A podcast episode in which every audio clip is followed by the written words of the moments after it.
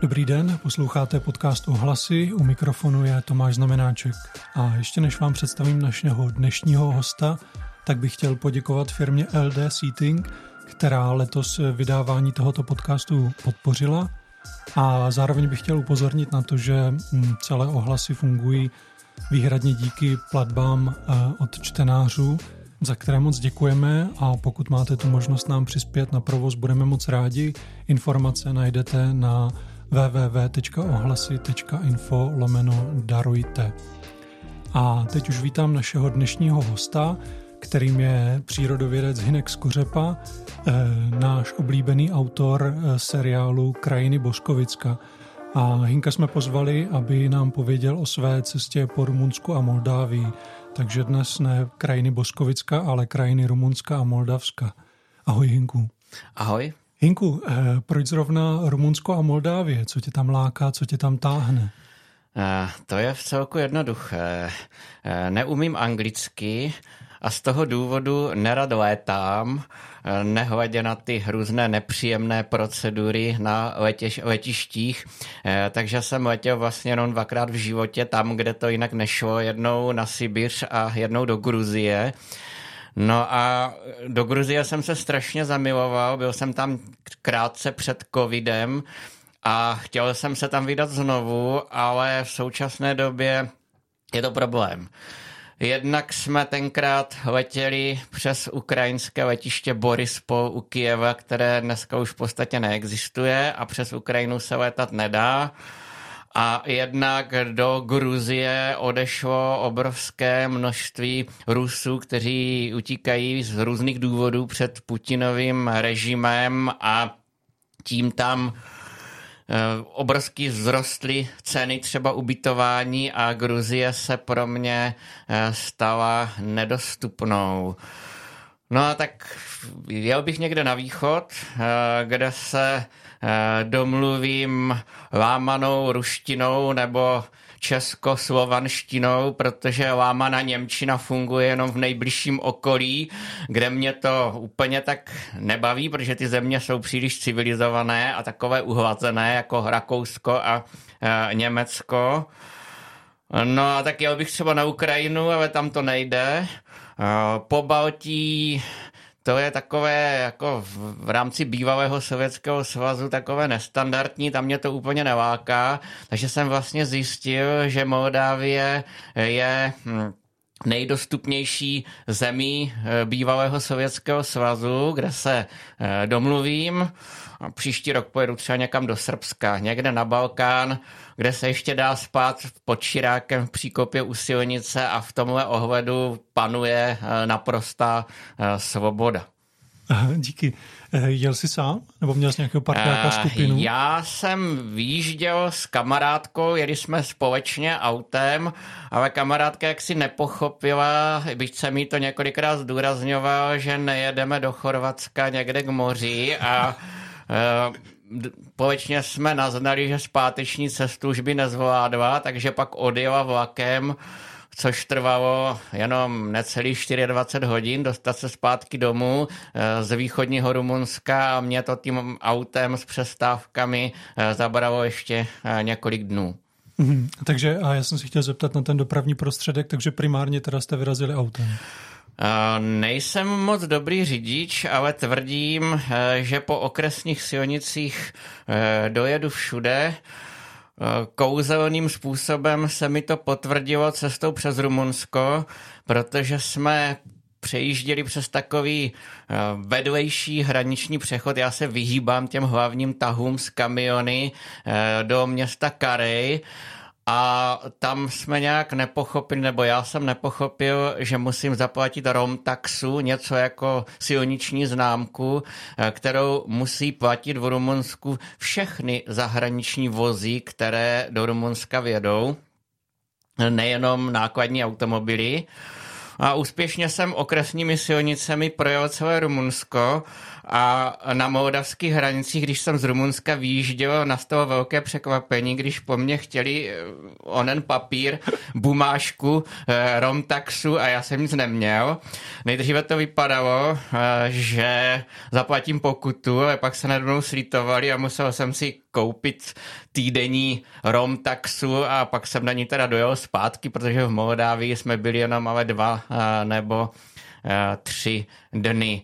A vůbec ten přejezd eh, z eh, Rumunska do Moldávie byl docela napínavý, protože celníci jak si nechápali, proč vlastně chci do té Moldavie jet, co tam hodlám dělat. Tam žádní turisté nejezdí, na to čeští. Jediný turisté, který přijíždějí do Moldávie, tam jezdí na podzim na vinobraní, ale nikoli v květnu.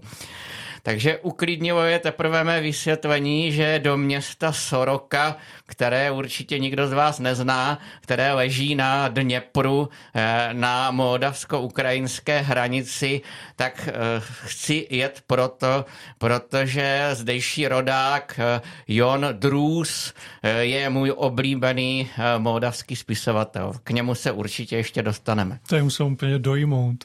Eh, jak dlouho jsi vlastně teda byl na těch cestách? Zhruba 14 dnů. Uh-huh. A můžeš teda zhruba zrekapitulovat tu trasu, aniž bychom zabíhali do těch podrobností, ale jenom tak, aby jsme měli představu, odkud kam? Mm-hmm, takže přes Slovensko eh, první takový záchytný bod, který využívám pravidelně, je Vartovka, eh, protiturecká strážní věž eh, nad městem Krupina, mimochodem jedním z nejstarších měst na Slovensku, které skoro taky nikdo nezná. Eh, a odtud přes Maďarsko do Rumunska, do města Karej. Eh, dalším významným bodem, eh, který jsme projížděli, eh, bylo město Bystrica. Ono se sice píše st s takovým odsázkem, ale čte se Bystrica, všichni dobře chápeme, z čeho název města vznikl, protože rumunština, přestože je to románský jazyk, tak má asi možná 20%, možná víc slovní zásoby eh, převzato z jazyku slovanských, konec konců eh, Rumuni eh, jako ano říkají da, tedy skoro jako rusky. Mm-hmm. Takže to jsme v, by, v Bystrici, Bystrici, tak říkajíc. Z Bystrice jsme přejížděli přes hory do uh, rumunské části Bukoviny.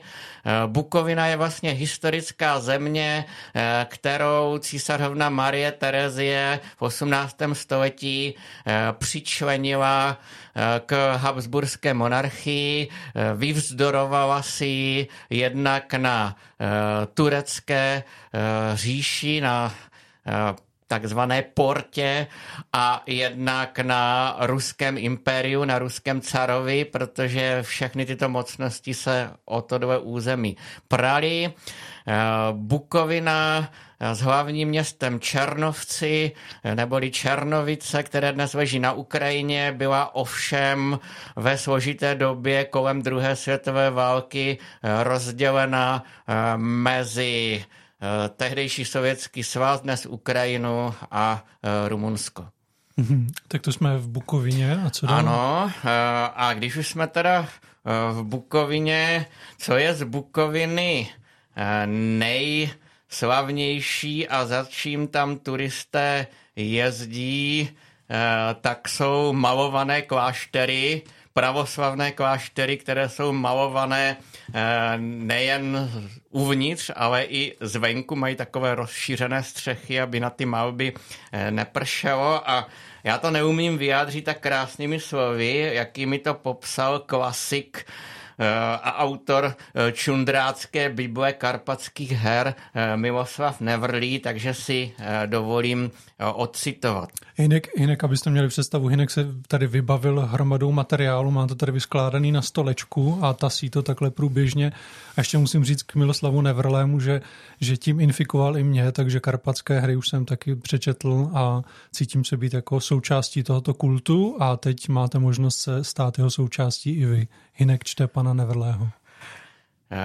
Karpatské hry zahrnují výběr rumunských pohoří a je to doplněno takovými kapitolami o hrách osamělých lovců a poutníků, které lze hrát na odlehlých místech v horách. A přečtu o pohoří Občina Máre. Klášterní hory. Až na samý východ Karpat je nutno dojít. Tři občiny, horské hřbety, tam leží vedle sebe a z nich velká je nejvýchodnější, nejklášternější. Na úpatí hor, vysokých jen 1200 metrů, stojí již půl tisíciletí malované klášterní kostely. Hluboko v Moldávii, starém multánském knížectví, odpočívají mezi lesy pod náhrobními kameny pravoslavných klášterů dávno zemřelí hrdinové, vládci, vojvodové, knížata Moldávie. Všechno je tam prosté, neokázalé. Kolem lesy čisté řeky. Vejdeš do kostela a ze stěn na tebe zhlíží tisíce svědců i hříšníků, namalovaných barvami, které neblednou a nehynou. Moc krásný.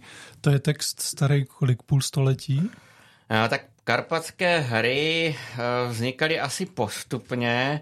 Eh, já mám první oficiální vydání, eh, které bylo povoleno pro vnitřní potřebu od uh, turistických oddílů uh, tehdejšího Československého svazu uh, tělesné výchovy. Předtím ještě existovalo strojopisné samizdatové uh, vydání, tak řekl bych, že to půlstoletí zhruba mm-hmm. může odpovídat.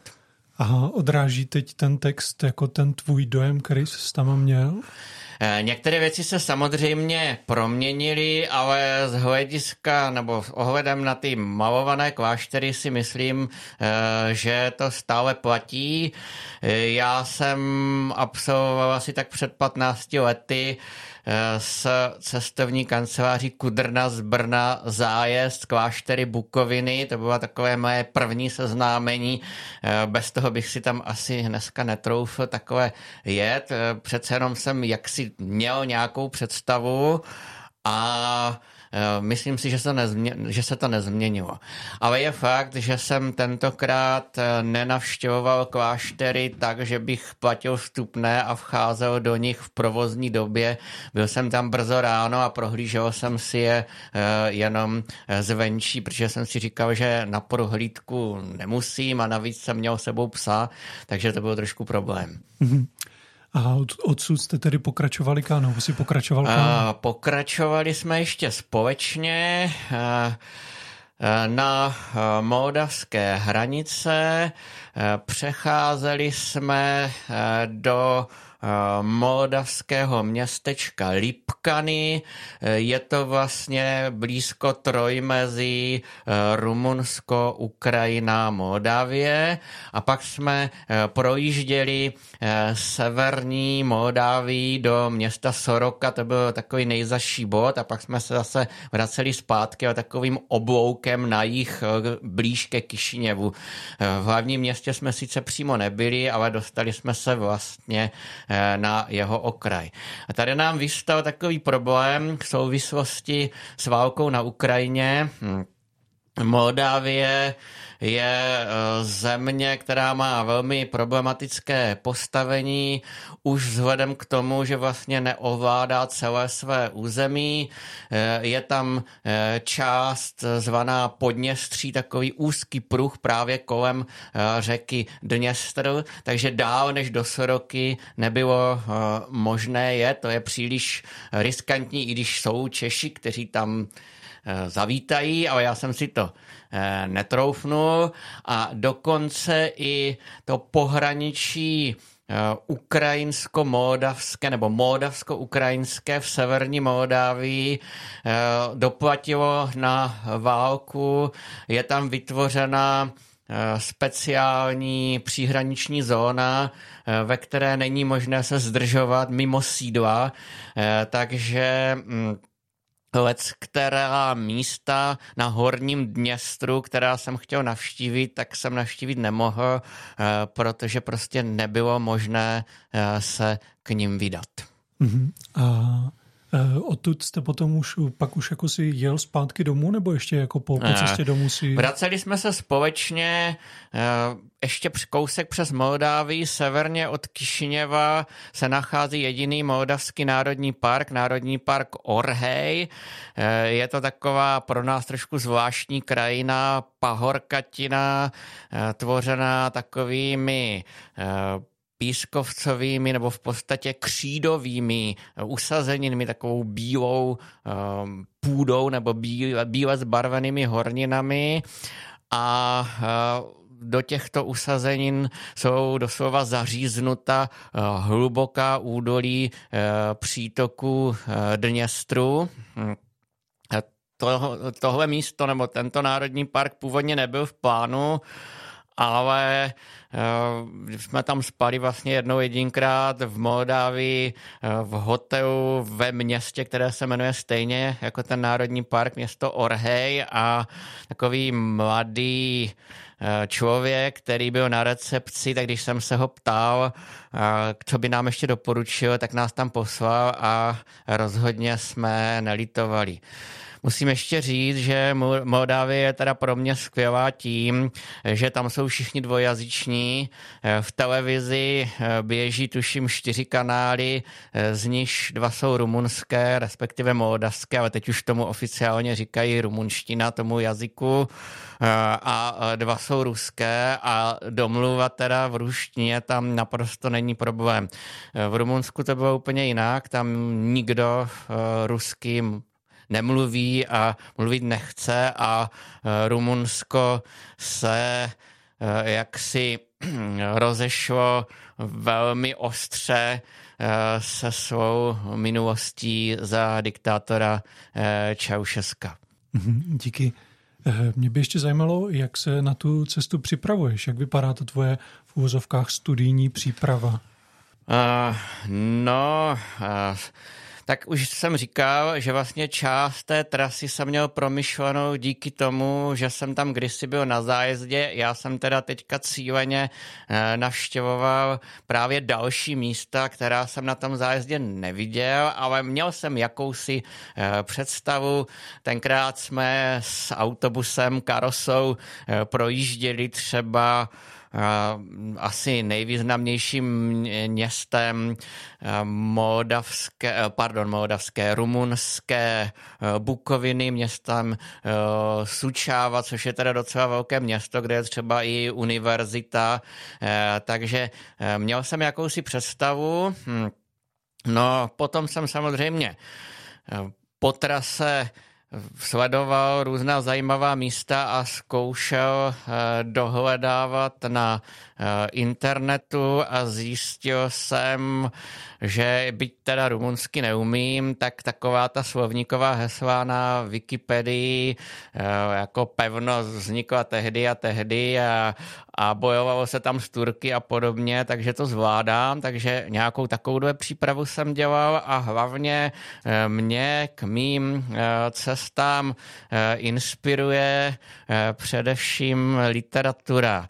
Já, ač teda přírodovědec, tak jsem vždycky eh, nasával eh, kulturu těch míst, eh, kam se hm, Literaturu, hudbu, aspoň část z ní, takovou tu lidovou, respektive nějaký folk a podobně. A hm, takže eh, v Rumunsku samozřejmě základním vodítkem pro mě byly karpatské hry. Mimochodem, ale třeba v městě Bystrica, o kterém jsem mluvil, eh, tak eh, to je spojeno i se slavným Drákulou Brama Stokera, protože ten právě z Bystrice odjížděl na Dráku hrad Brán a Bystrica, její turistický ruch na tom samozřejmě staví a zmiňuje to. No ale bytí je to teda město, které má významnou německou menšinu do dneška, tak na turistickém informačním centru eh, pán eh, uměl německy ještě hůř než já, což už je teda eh, co říct. Ale vrátím se k literatuře.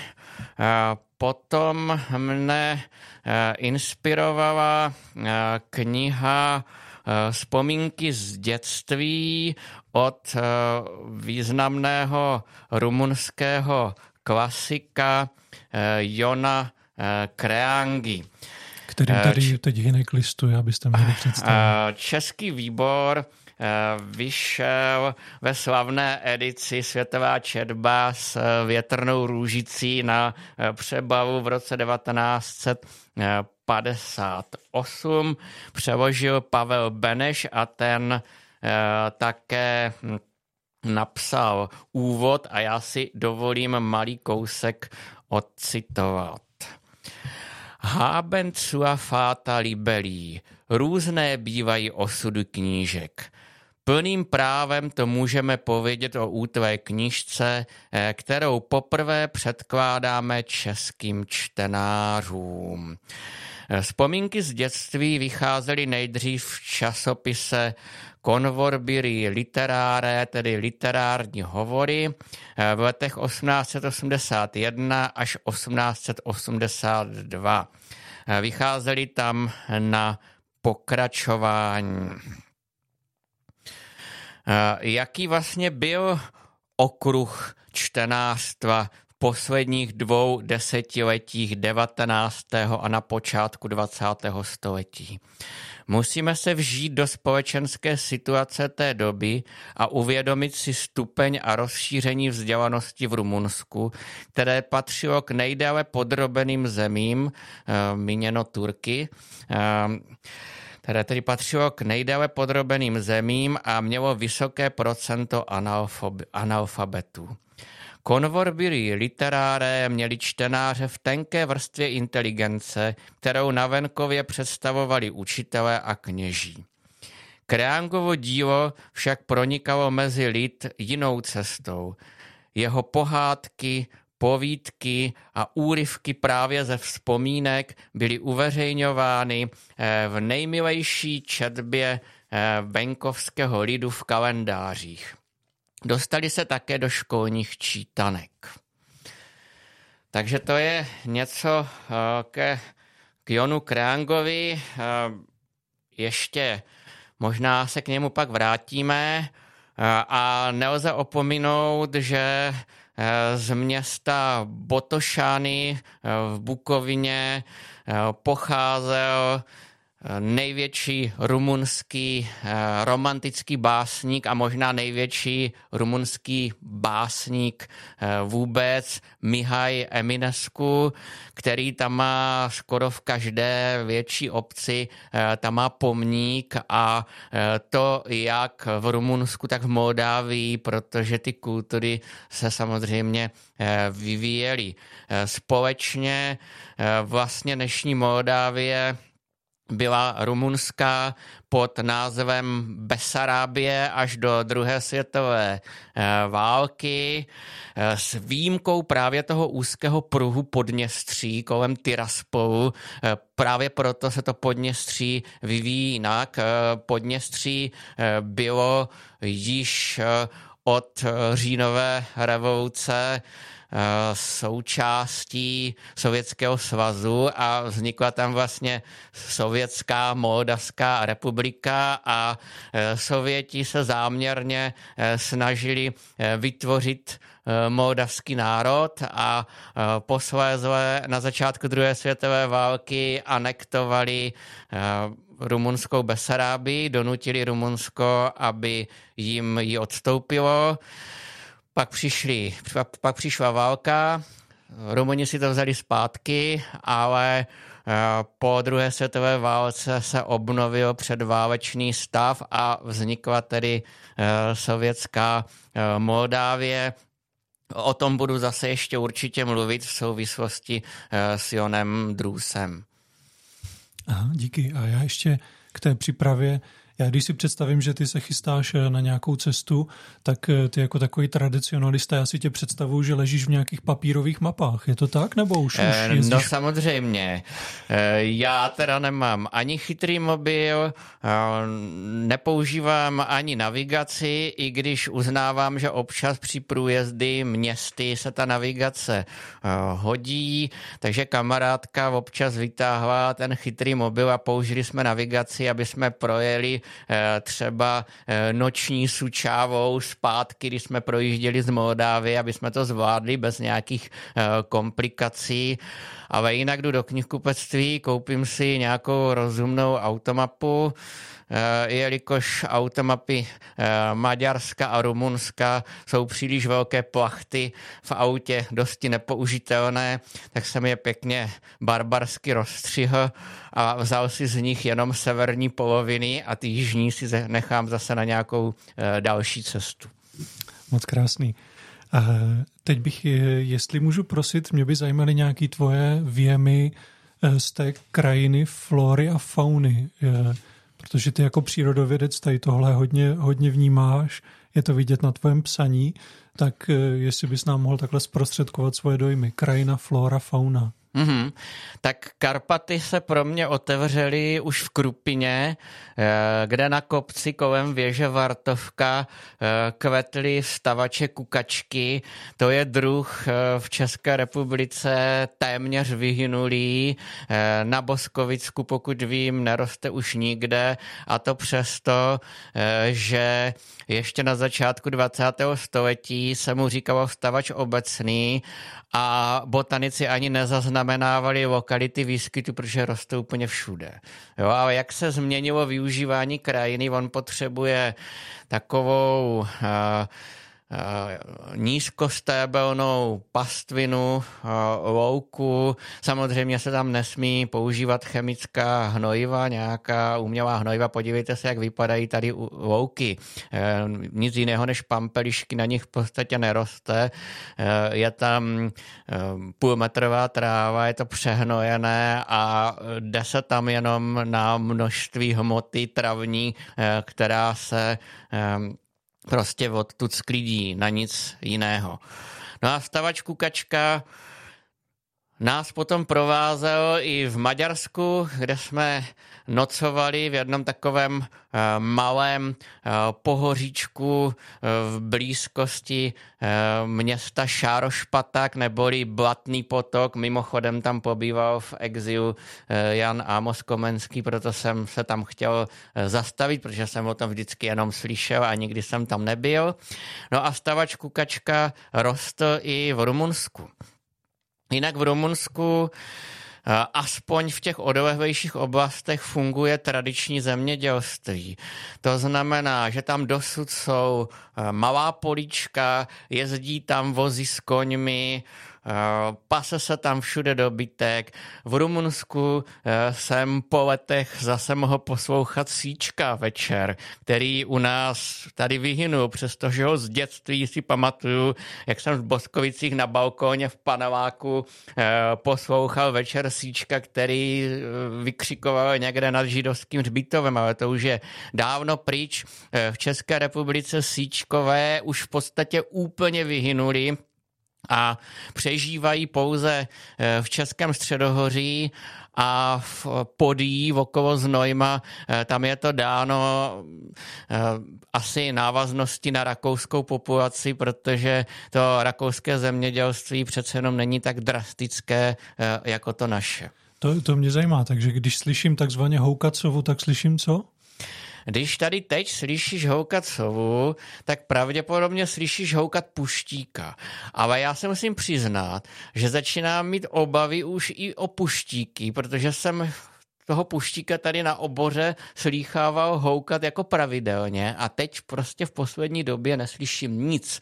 Eh, přestal jsem slýchat i víra, víři hnízdili na Boskovickém hradě a ten eh, hlas eh, toho víra takový hluboký, výrazný, ten je slyšet na několik kilometrů a v posledních letech neslyším nic, tak nevím, co nás čeká. A už tak nejsme nejmladší, tak... tak já mám teda velké sluchové problémy už od mládí, ale Sovy, to je to jediné, co vlastně z té ornitologie můžu dělat bez e, nějakého naslouchadla, protože ty hlasy sov jsou opravdu tak výrazné, e, že prostě je dobře možné je slyšet, ale abych nebyl takovým pesimistou, naopak se nám šíří i na Boskovicko jedna taková malinká sovička eh, velikosti vrabce, kulíšek nejmenší, taky Slováci mu krásně říkají kuvičok vrabčí a eh, ten se opravdu v poslední době dostal až do nejbližšího okolí Boskovic, přestože předtím eh, to byla taková vysloveně horská sova. Možná to souvisí eh, s proměnami lesů, jak vlivem kalamity ty lesy se tak jako prosvětlily, tak Kulíškovi to zřejmě vyhovuje. Super, dobrá zpráva. Eh, můžeme se teda vrátit, já jsem tě tak jako vytrhl těma sovama eh, z těch rumunských krajin. Ehm, co, co ještě vlastně, ty jsi zmínil ten, ten vstavač to byl? Uh, ano, vstavač kukačka, neboli mm-hmm. obecný. Eh, jinak, co se týče květeny, tak jsem tam toho zase tak moc neviděl.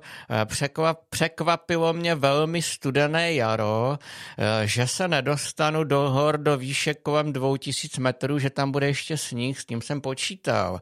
Ale já jsem se nedostal ani do výše kolem třeba 1300 metrů, kam nás z informačního centra normálně posílali, že ano, tam už můžete jít, tam už sníh nebude, a tam bylo půl metra sněhu. Takže eh, my eh, unikli hm, eh, skály v pohoří Kalimán, takzvaných 12 apoštolů. No já zase odcituji kousek Nevrlého. Kalimán, Sirné hory, obrovský zarostlý vulkán bez jediné turistické chaty. Eh, supy se vznášejí vysoko na bledém nebi. Na okrajích kráteru divoké ská, rozekvané skály, vyvřelí a poštové.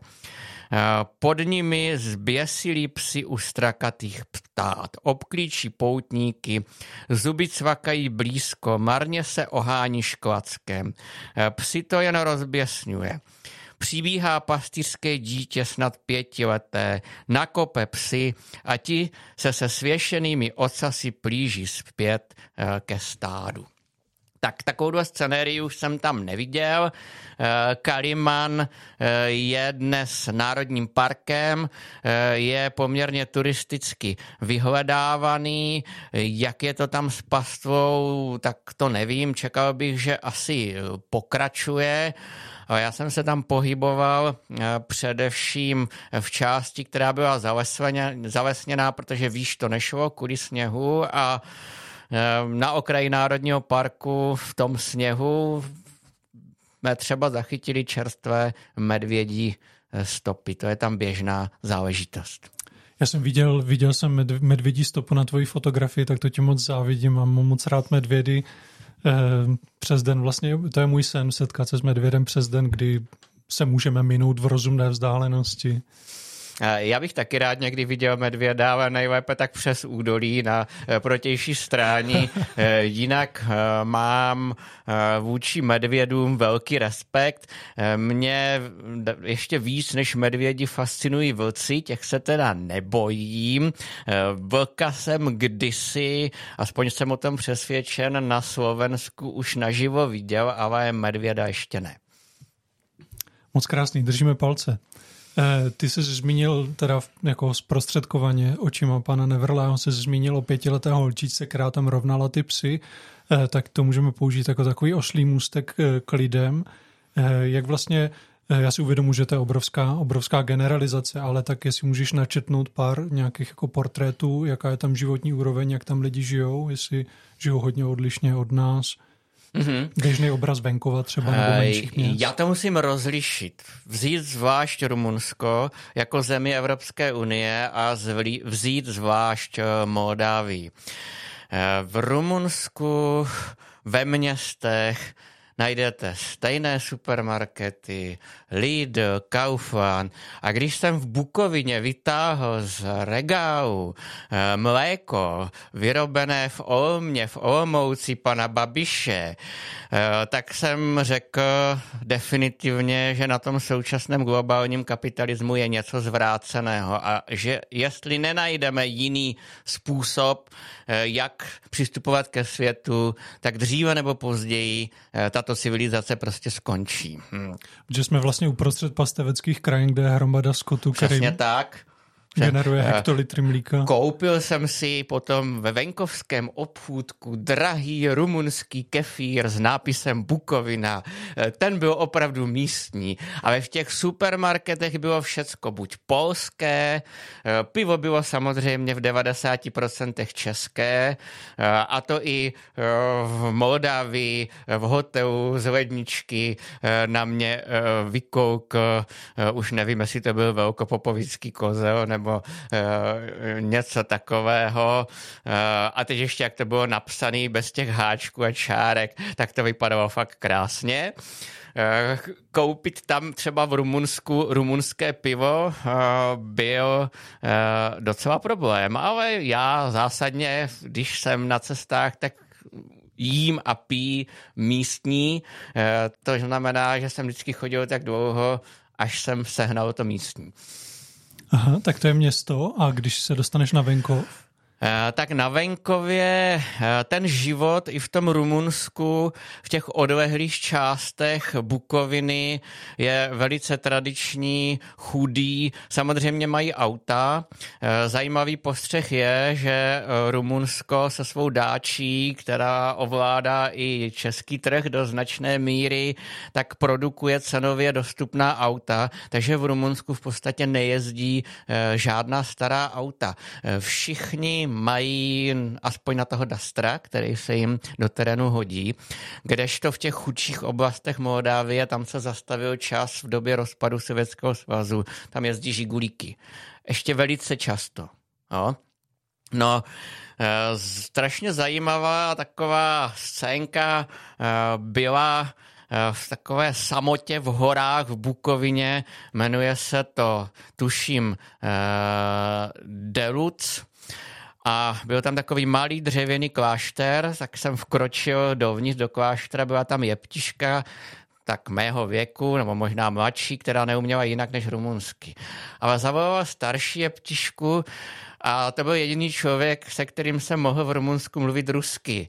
I když jí to moc nešlo, tak velice rychle, eh, jak si pochopila, jsem řekl Čech, tak povídala Praga, Čechoslovákia. Eh, tak jsem si uvědomil, eh, jak v tom mezinárodně politickém kontextu byl nešťastný rozpad Československa, že je škoda, že jsme to neudrželi aspoň v nějaké volné konfederaci. Říkají to v Jižní Americe, kde jsem nikdy nebyl. Žádná Česká republika, to jsme nikdy neslyšeli, o Československo znají všichni. Eh, tak ve východní Evropě to platí taky. A ověřil jsem si to mnohokrát. Československo, aspoň lidé střední generace, všichni znají ze školy. Eh, byli jsme ten východní socialistický blok, všichni jsme se to učili. Ale jinak, jak si je to špatný. Eh, co znají z českých zemí, třeba na benzínkách ještě vědí, ano, Škodovka, a vědí, že tady máme velice drahý benzín. A to je jeden z důvodů, proč jsem jel na dovolenou do Rumunska, protože když tam benzín eh, stojí polovinu, co u nás, tak i já si to můžu dovolit. A můžeš ještě víc eh, promluvit o té komunikaci s lidma, jak tohle fungovalo, jak, jak eh, ty už to vlastně tak jako párkrát zmínil, ale teď se u toho můžeme zastavit cíleně. Mm-hmm. Já k tomu něco povím a pak se ještě vrátíme k životu v Moldávii, protože tam to bylo ještě zase trošinku odlišné. Eh, tak na zpáteční cestě se mi stala málem osudná moje profesionální deformace. Viděl jsem cedulí Peštéra, tedy jeskyně, a sice to měla být jeskyně lávová, ale to mi vůbec nevadí, tak jsem říkal, vydám se k ní. Jeskyni jsem bohužel nenašel, protože rumunské značení není tak dokonalé, jak u nás a když jsem neměl ten chytrý mobil, tak jsem nevěděl, kterou cestou mám jít. E, nicméně při otáčení e, u parkoviště, který bylo zavřený e, při místě, kde se dalo jít té jeskyni, jsem jaksi zapad do příkopu Rumuni mě naštěstí vytáhli, protože sebou vozím vlečné lano. To nebyl problém, ale něco se mi potentovalo na autě a to auto pořádně nejelo.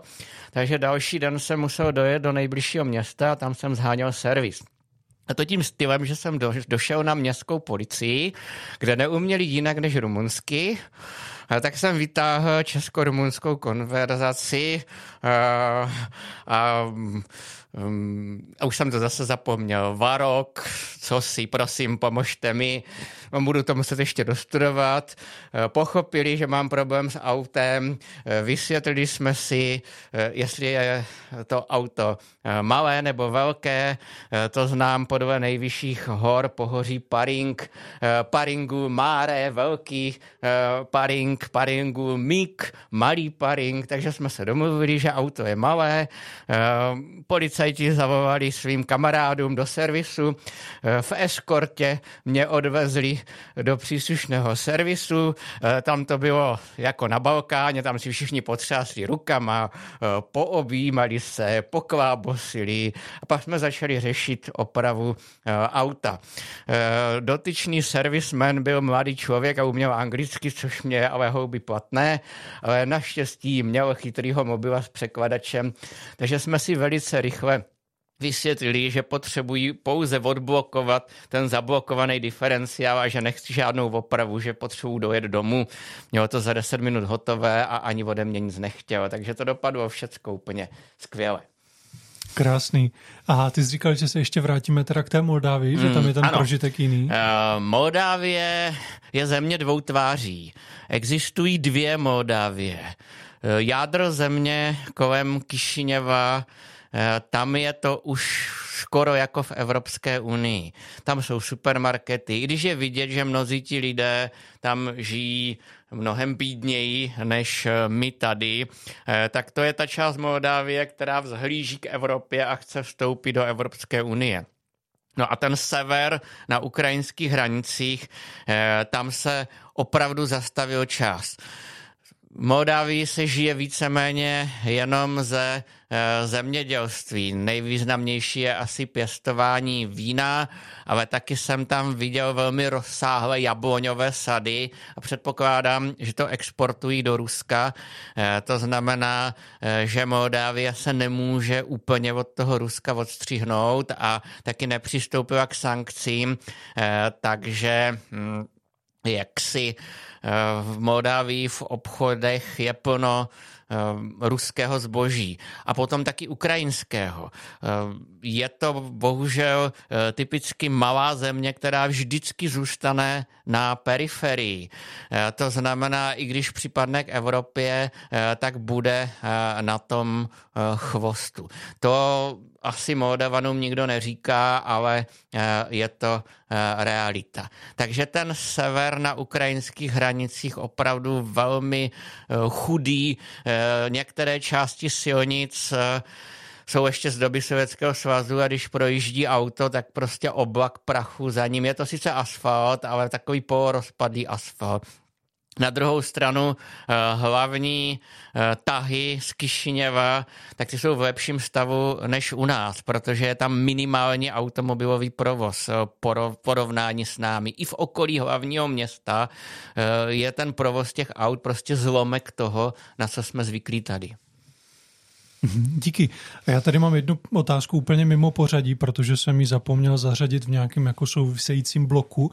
A mě hodně zaujalo to, jak jsi mluvil o tom, že to je země, kde se ještě dá spát v klidu v Pankejtu, tak by mě zajímalo vlastně tady tohle, jako kde jste spávali, jak jste spávali, jaký jsou podmínky tady pro tohle. Mm-hmm. Um, takže na Slovensku pod Vartovkou, to už mám vyzkoušený. Tam prostě sice večer trošku ruší místní opilci a lidé, kteří si se výjdou eh, podívat na věž a prohlédnout si osvětlenou krupinu, ale je tam přístřešek, byly bouřky, takže se tam dá spát třeba i bez eh, stanu.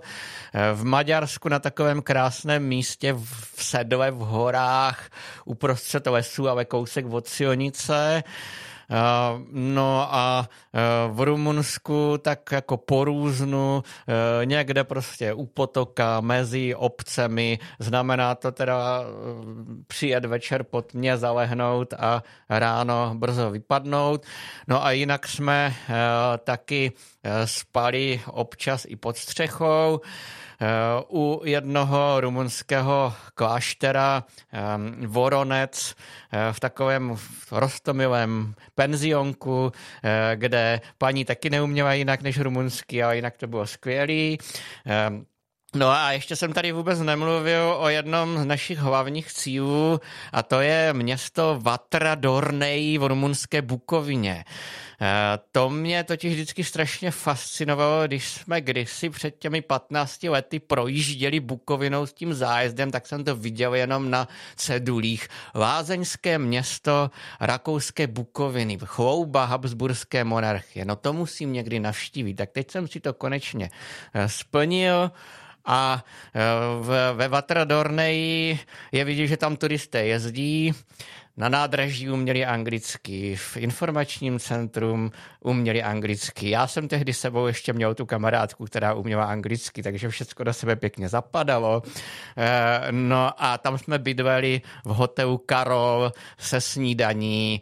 E, na osobu to vycházelo asi na 6 nebo 7 stovek na noc, no to byste tady u nás nikde nepořídili.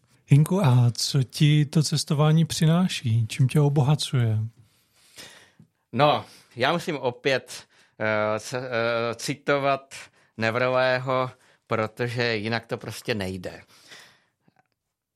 Poutník, který kdysi vyšel z města Tarsu, říkal, že je dobré mnohé vyzkoušet a nejlepšího se přidržet. Nikde se nedá víc zakusit, než na cestách bezdomova. Dobré i zlé. Poznání je smyslem cest. Eh, mě to cestování naplňuje v tom smyslu, že to tam taky někde ten Everly píše, že vlastně eh, z těch pár týdnů letních cest si pamatuješ v podstatě každou minutu a ty plitkosti zbylého eh, roku, kdy se pachtíme za kdo ví čím, prostě odplynou a zůstane jenom to podstatné. A hlavně když mám ještě možnost zažít nějakou opravdu eh, divokou přírodu nebo nezničenou přírodu, tam v tom Rumunsku a v Moldávii je ta krajina často po staletí, tisíciletí kultivovaná, ale není zničená zatím eh, tím průmyslovým zemědělstvím jako u nás.